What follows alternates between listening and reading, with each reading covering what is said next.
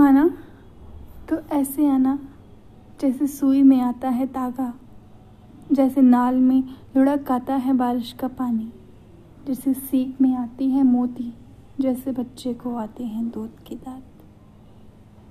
तुम जाना तो ऐसे जाना जैसे टोटी से चला जाता है जल, जैसे दूर चला जाता है सबसे पास वाला क्षितिज, जैसे सुबह चले जाते हैं तारे और रात में चली जाती है रोशनी।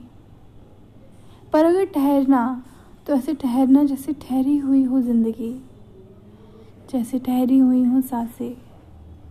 किसी उबर खबर रस्ते पर ठहरा हुआ हो कोई बैल, इस विराह में कि डल्लफ में लदा उसके किसान का अनाज कहीं गिर ना जाए।